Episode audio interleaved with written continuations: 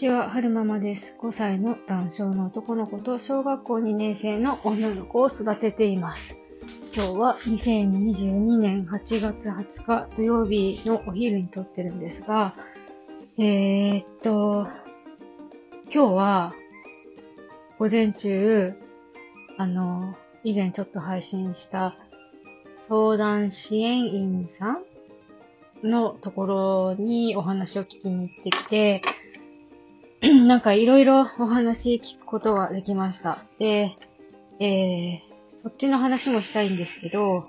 今日はそっちじゃなくて、コメント返し的な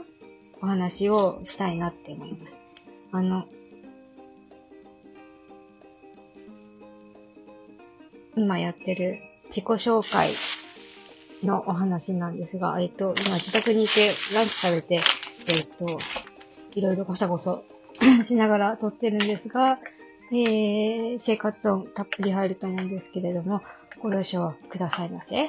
で、えっ、と、何の話をしようかななんですけど、自己紹介編丸7、ん？自己紹介丸7大学生編のコメント、ん？自己紹介丸7大学生編にコメントをみなみちゃんからいただいていて、で、えっ、と、ちょっとね、追加でお話ししたいなって思うようなことが書かれていたので、コメント、みなみちゃんのコメント読みつつ、お話、コメント返し的なお話していけたらいいなって思います。えーっと、物を閉めつつ、デザートのお供のコーヒーを入れつつ、お話ししたいなって思います。で、みなみちゃんからのコメントは、っていうかその前に何の話をしてたかした方がいいのかな。えっと、自己紹介丸7大学生編ではどんな話をしてたかっていうと、私がどんな大学に行ったかっていう話と、あと寮に入ってたよっていう話と、あと、一番最後の方でちらっとサークルの話をしたんですが、えーその回にみなみちゃんの方から、えー、いただいたコメントが、はるままさん、大学は秋田から、秋田県から離れるんですね。私が大学生の頃は、家族ラブすぎて家を離れることなんて1ミリも考えていませんでした。なので、一人暮らしも寮生活も絶対嫌でした。すごい素敵な、素敵なご家族っていうか、羨ましいそういう、なんだろう、家族がラブすぎて家を離れるなんて1ミリも考えないっていう、そういう家族でありたい。ありたい。で、春ママさんは寮生活だったんですね。私も編入するまでは福岡の女子大に通っていたのですが、あ友達も寮生活をしている子がいて聞きましたが、寮のルールって厳しいみたいですね。そのお友達によると、ご飯を食べる時間、お風呂に入る時間も決められていて、音源も22時までだったそうです。で、その、その寮のルールっていうのも本当いろいろ様々で、えっと、私のいとこが入ってた寮は、私のとこよりも厳しくて、なんか、えって思ったルールが、お風呂にね、シャワールームみたいなのがあるのかななんか、確かでも湯船がないって言ってた気がしますね。シャワー室しかなくて、で、しかもそのシャワー室のシャワーが、コインを入れないと出てこないんですって、お湯が。えーと思って、そう、なんか、そういう量もあるのかって思って聞いた記憶がありますね。で、うんと、今、なんだろう、仕事で行ってる大学にも寮があるんですけど、そっちの寮は、割と、なんだろう、ルールが緩めで、で、しかもね、普通寮って、あの、男の子と女の子で分かれるじゃないですか。女子寮と男子寮って分かれると思うじゃないですか。分かれると思うじゃないですか。でもうちのね、行ってる大学、うちの大学今勤めてる大学の寮って、共、共、共学って言い方なのかな？なんていうの？男の子と女の子が同じところに住んでるんですよ。もちろん、フロアは違うんですよ。フロアは違うんだけど、なん、なんていうの？あの、フロアも違うし、まあ、もちろんお風呂とかも違うんでしょうけど、食堂？そうそう、食堂は共同なんですって。で、うんと、その、女子フロアに男子が行っちゃいけないとか、そういうルールはあるらしいんですけど、まあね、大学生ってそんなルール守らないじゃないですか。だから、え、そういう一緒の、男女一緒のところに住んでる寮っていうのがあるんだなっていうのを、くりしたんですけど、まあそういう大学もあるんですよね。で、えっと、うーんと、アルママさんが最後さらっとサークルの話をされていて、もっと聞きたいのにと思いながら聞いていました。まだ目的地に到達しないでと思いながら聞いていました。私はサークルに入ったことがないので憧れますねって茶道と、もう一つのサークル、名前が覚えられないは、新体操とはまた全然違いますね。本当は私、小学校の頃から演劇がずっとしたかったんですけど、勇気が出なくて、小学生から大学生まで演劇部に入ることはありませんでした。実は英語と演劇が学べる大学に行ったんですが、みんな英語を学びたくて、その大学をに行ったことになってますが、本当は演劇が学びたくて受験したんですって書いてますね。で、そうそう。で、何を話したかったかっていうと、一番追加で話をしたかったのは、このサークルの話もっと聞きたかったのにってことだったので、リクエストにお答えして、えー、サークルの話をちょこっとしたいなって思うんですけど、そんなに時間がないので、えー、そんなに時間がないので、とりあえず今回はおしゃぶの話だけしようかなと思います。えっ、ー、と、大学時代に入ってた